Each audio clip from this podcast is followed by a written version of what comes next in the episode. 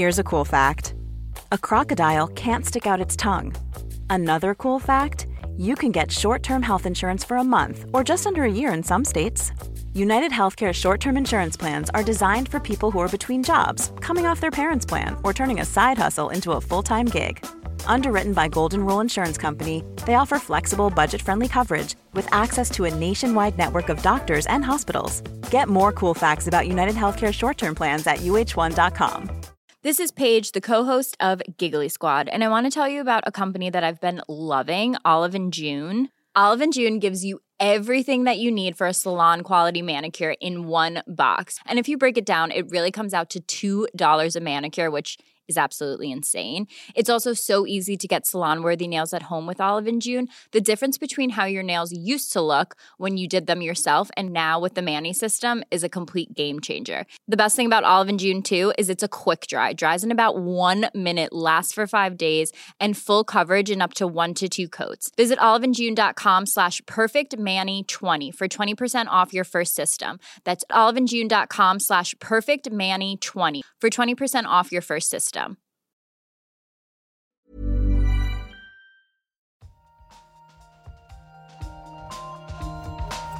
In an experiment. we don't know yet. Why is light so far? Like it sounds so simple. They had no idea. But now the data speaks. I find this not only refreshing, but, but at some level astounding. Nature. Welcome back to the Nature Podcast. This week we'll be taking a peek at how zebra finches see colour, and we'll be hearing about a problem with plans to terraform Mars. Plus, we're learning how researchers are linking individual extreme weather events to climate change. I'm Ellie Mackay. And I'm Adam Levy.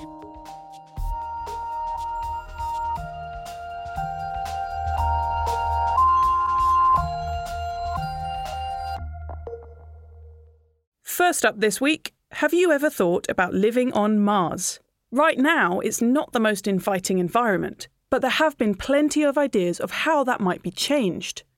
Here's Bruce Jakosky. He's one of the authors of a paper in Nature Astronomy this week, and he's been looking at how realistic some of these ideas might be.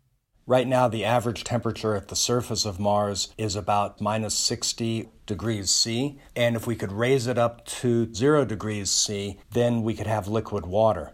That would allow us to function as humans in the environment without the need for domes or habitats.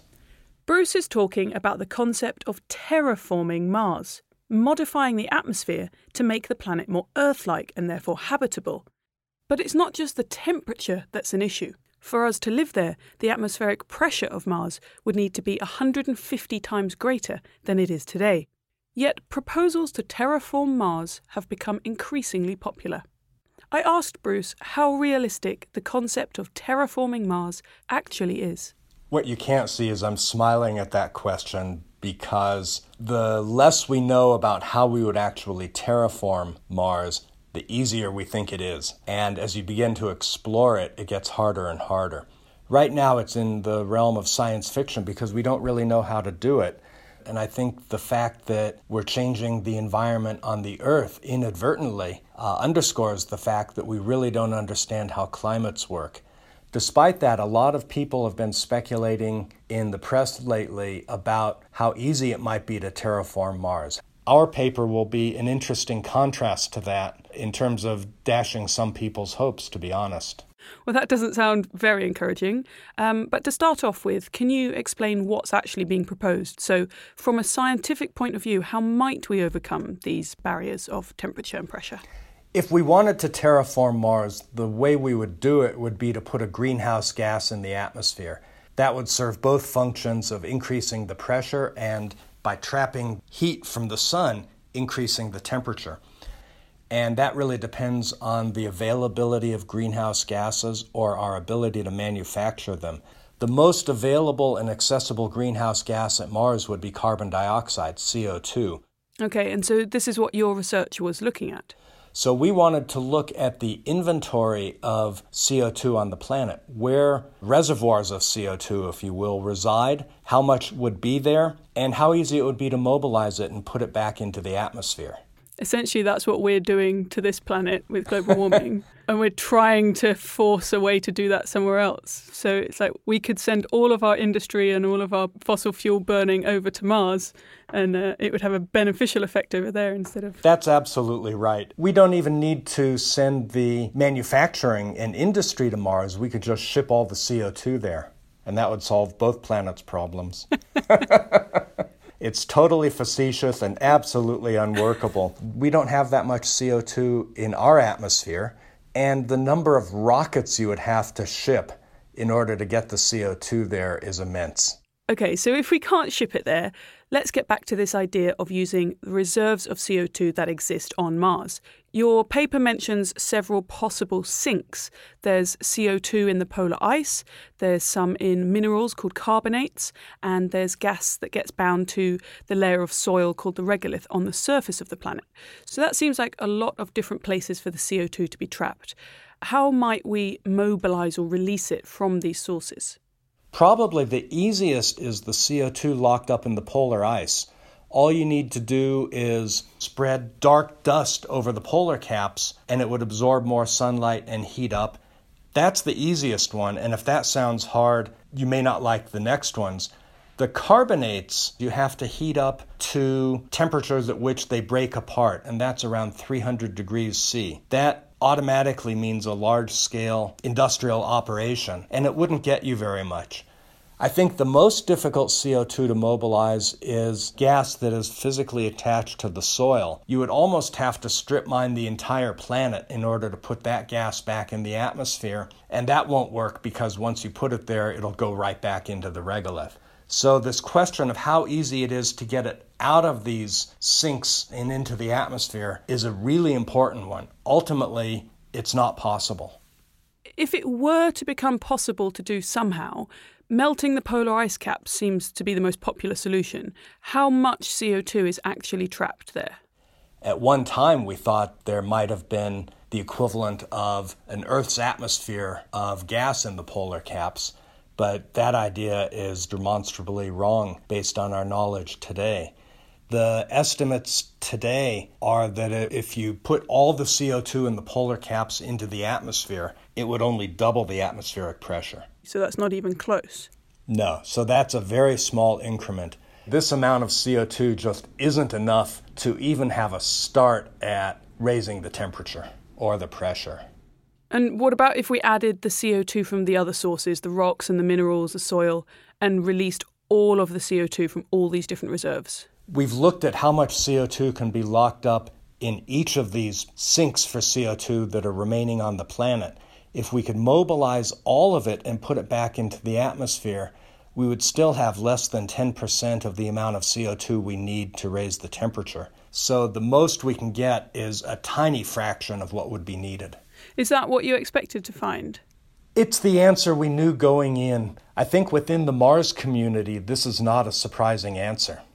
I'll be honest, that's why we wrote this paper, uh, because people are getting up and talking about how easy it is to terraform the planet without having a realistic understanding of what would be involved and where the CO2 is and how much there is. So, does this mean this is the end of the concept of terraforming Mars? This doesn't mean we can't terraform the planet. It means we can't do it today with available technology.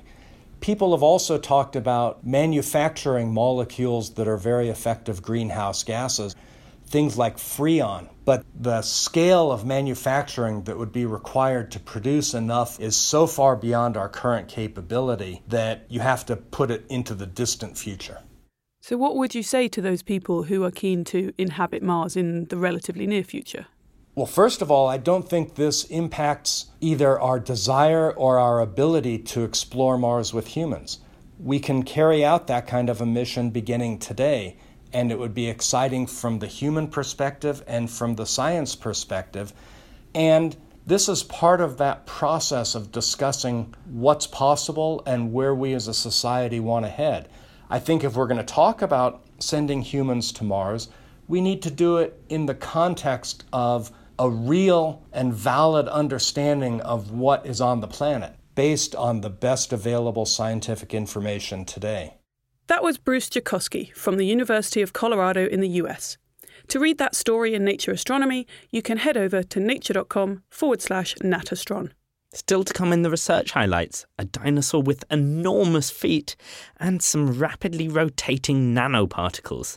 But before that, though, we humans love to put things in categories. Look, I'll show you. Ellie, what is in this picture? Well, that's a rainbow over some mountains. And can you describe what that rainbow looks like? Well, it's a rainbow, so red, orange, yellow, green. Yes, exactly. So you are listing colours. But the rainbow is actually a continuous gradient, a gradual transition from one end of the visual spectrum to the other. We humans categorize, we put each colour in camps. For me, it's red up to here, and then starts being orange, and then yellow starts about here.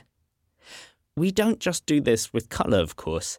It's especially important that we do this with language, where we need to know exactly what someone's saying. A very well known example is the distinction between the sounds pa and ba. This is biologist Steve Nowicki. These words, pa and ba, sound very distinct. But even when a word is actually somewhere in between, a combination of the pa and ba you just heard. Pa. Our minds categorize it as one or the other. To me, even knowing that that was a mashup of the two other recordings, it still sounded like bar. But maybe that's just because I've heard it so many times. Here it is again. Pa. I just can't help categorizing it. And you probably did the same.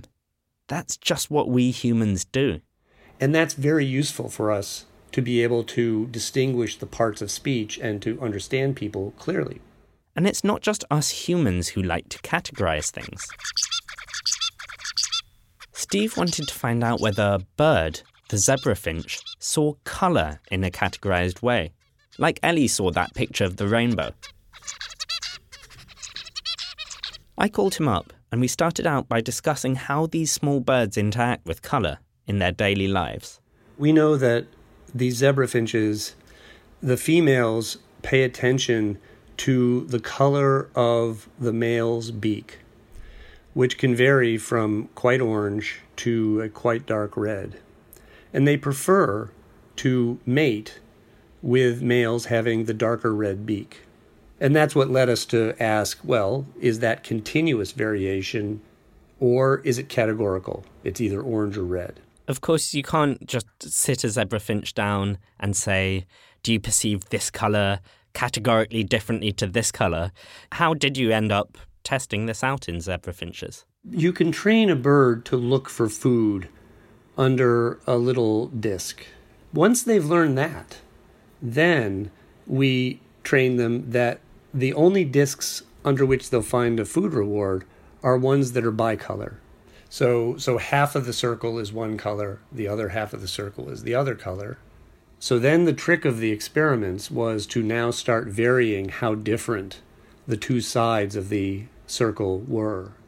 And so by varying how close those colors were uh, along this spectrum from orange to red, we were able to determine that there is a break point.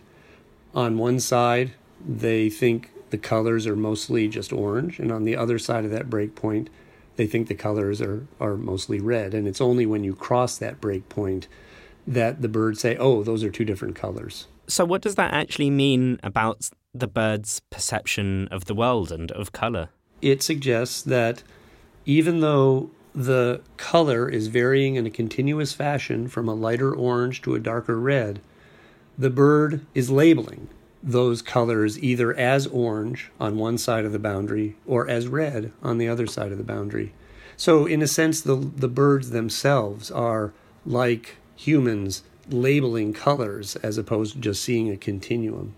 Now, could this just be because this is how these zebra finches' eyes work? You know, maybe their eyes just have a breakpoint somewhere between orange and red. That was a question we asked. But as far as we know, um, based on what we can know so far, the answer is not that it's just the way the eyes work.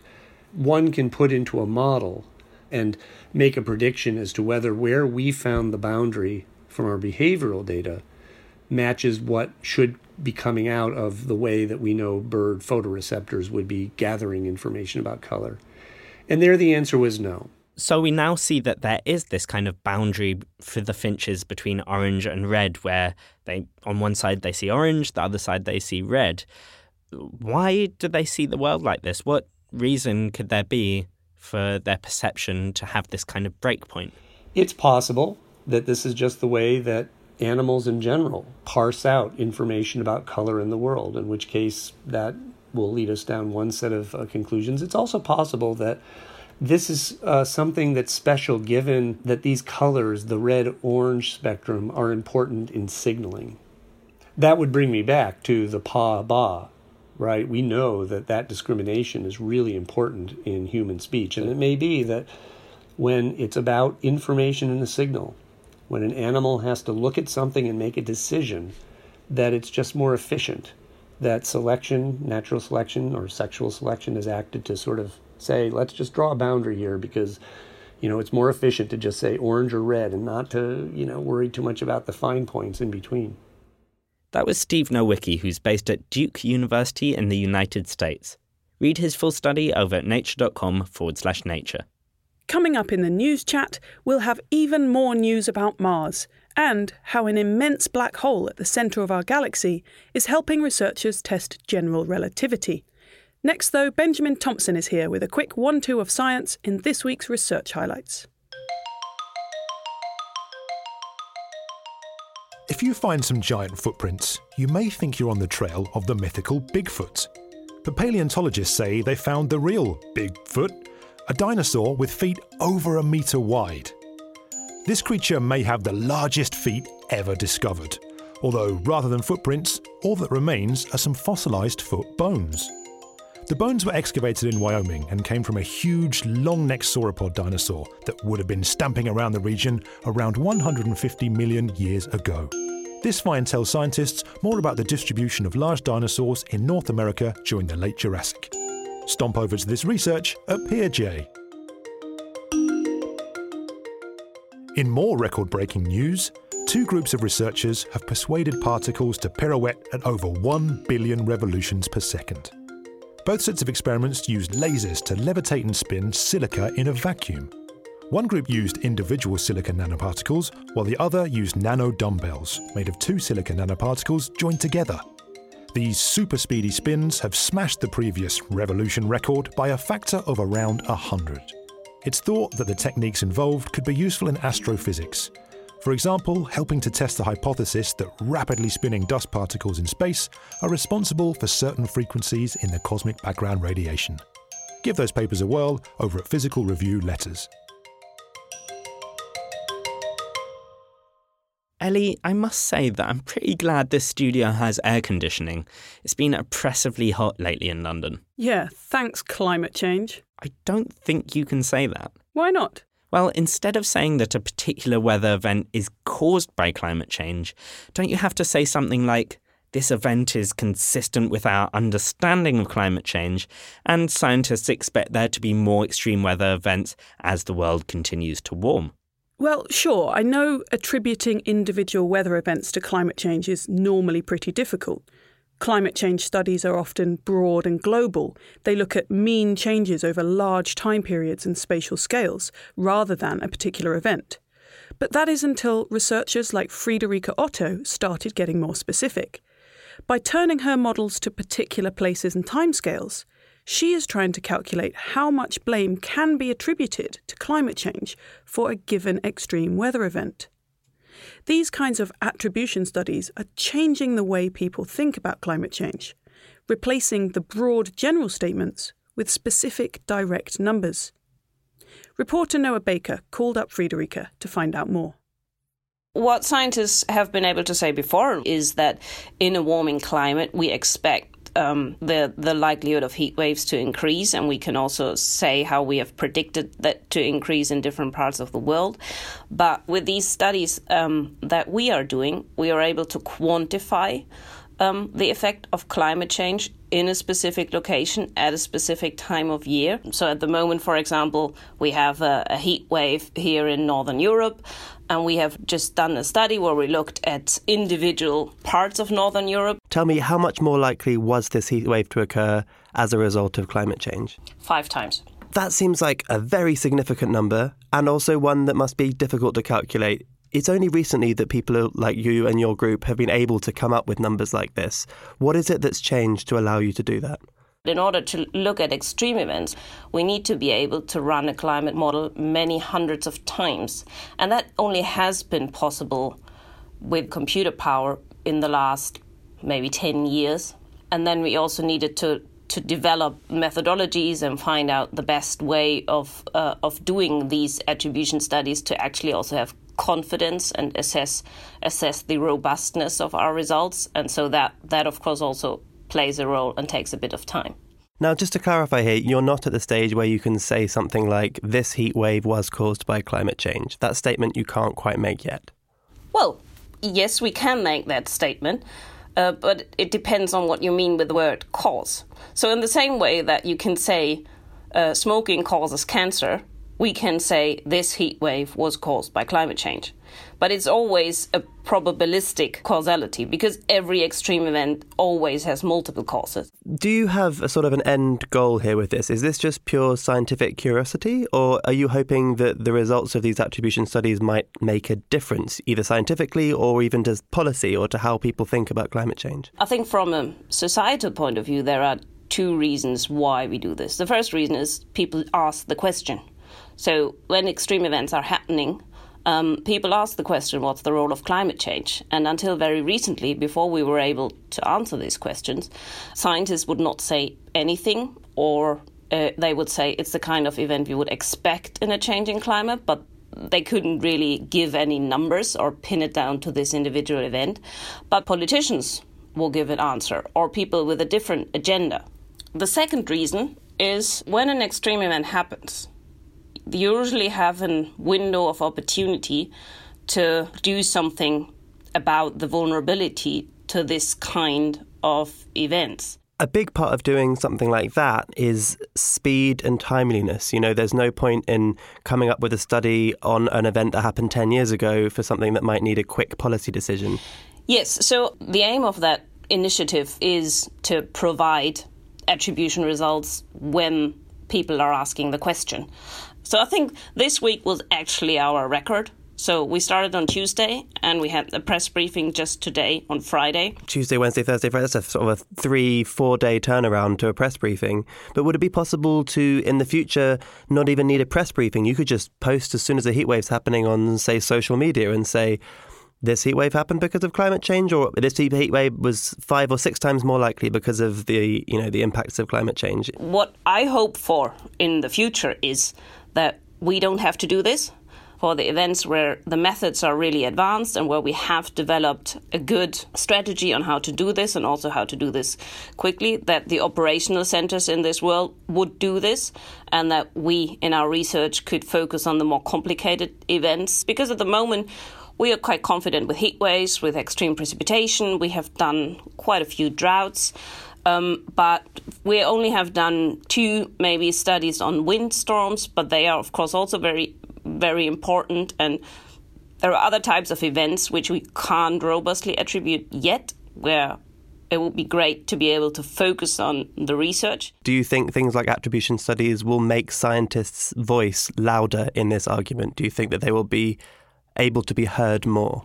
I think so, yes. Being able to give concrete evidence, concrete number for a specific event where we can say, yes, we have looked at this particular part in the world and we can say that climate change made this heat wave in your backyard 10 times more likely. That is more heard than if you would only be able to say that it's the kind of thing we expect from our physical understanding.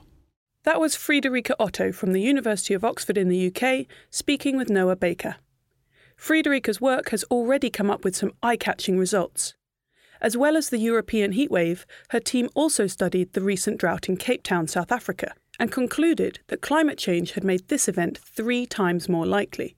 And looking forward, according to her models, if the world warms by another degree, it will be three times more likely again. Find out more about attribution studies over at nature.com forward slash news, where there's a great feature which should help you out. Finally, this week it's time for the news chat, and space reporter with Nature, Alex Witze, joins us on the line from Colorado. Hello, Alex. Hello, Adam. Well, Alex, early in the show we had a story pouring cold water on the idea of terraforming Mars.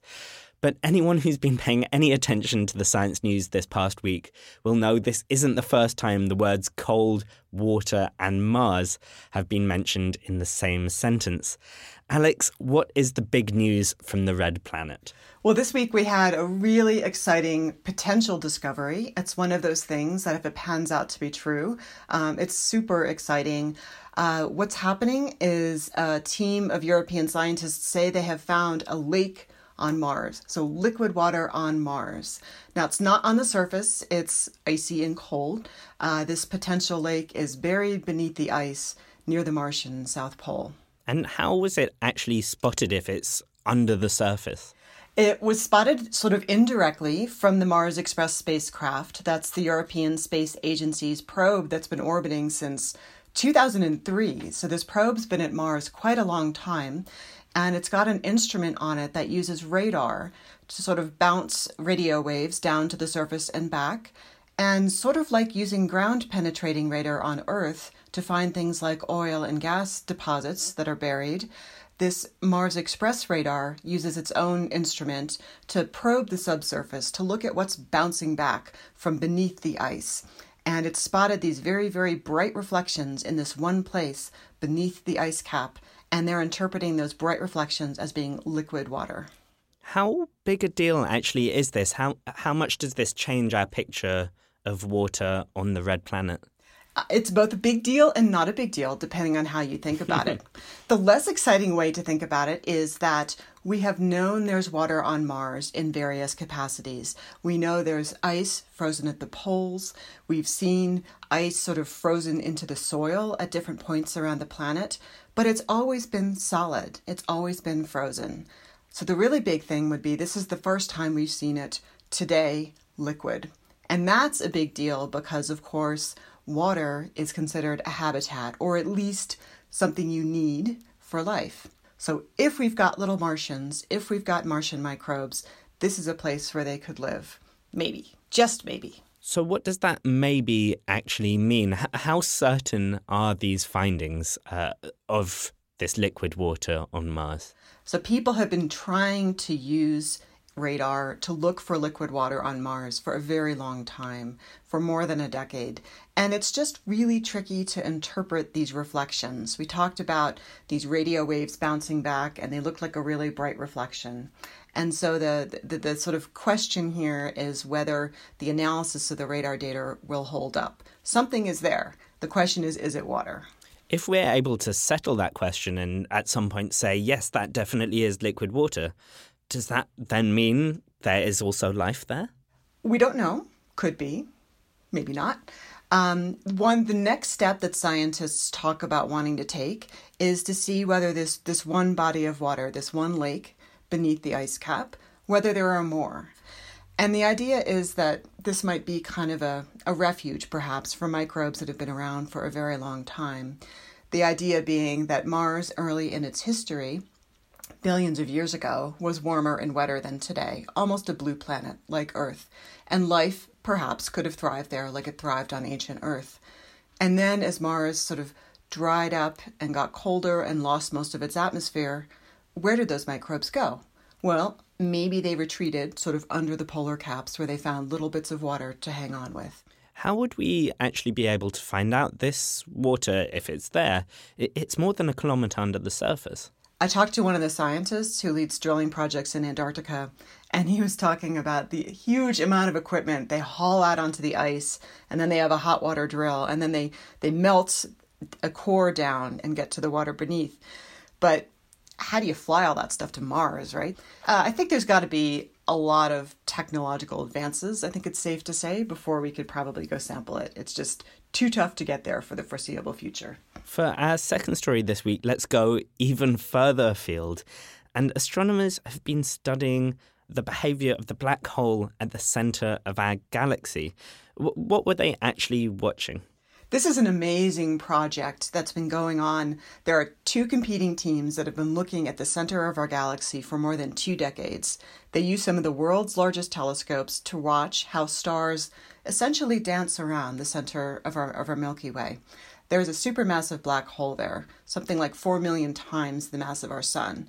And that's a heck of a lot of gravity, this big, intense black hole sucking in everything. And stars that are just a little bit too unfortunate and they get a little bit too close to the black hole, you can see them kind of skirt as they move by over time. And these two teams uh, have been watching this one particular star every 16 years loop around this black hole. And as it sort of whizzes by its close approach, it has kind of a super scary passage. It just kind of squeaks right by and then moves along and manages to escape its gravity. But it's um, it, it's sort of a two decade long watching this star kind of eke its way past the black hole. Could you give some sense of how extreme this is? How fast is this star orbiting around the black hole? It's crazy. It's crazy fast. So, as it's making its closest approach, it's going more than 7,600 kilometers every second.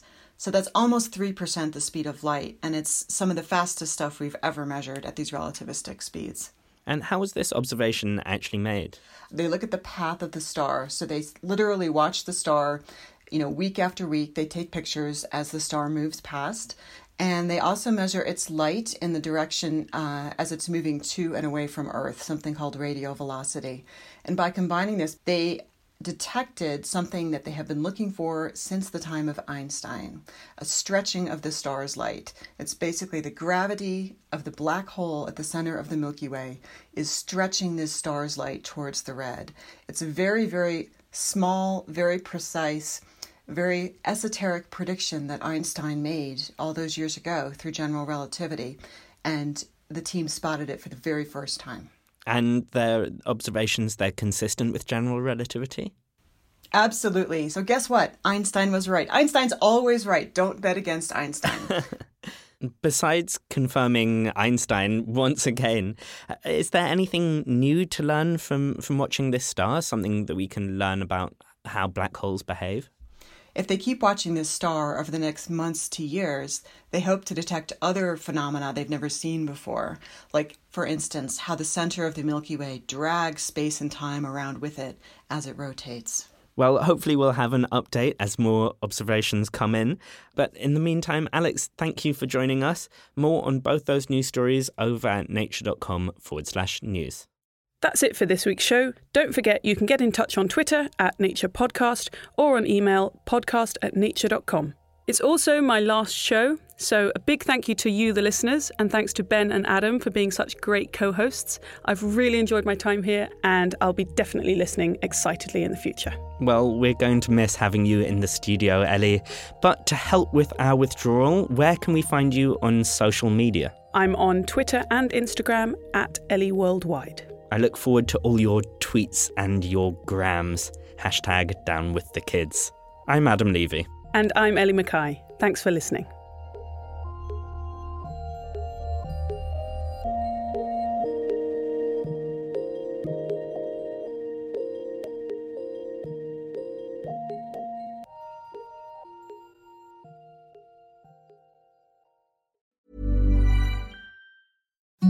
Imagine the softest sheets you've ever felt. Now imagine them getting even softer over time. That's what you'll feel with Boll and Branch's organic cotton sheets. In a recent customer survey, 96% replied that Boll and Branch sheets get softer with every wash. Start getting your best night's sleep in these sheets that get softer and softer for years to come. Try their sheets with a 30-night guarantee. Plus, get 15% off your first order at bollandbranch.com. Code BUTTERY. Exclusions apply. See site for details.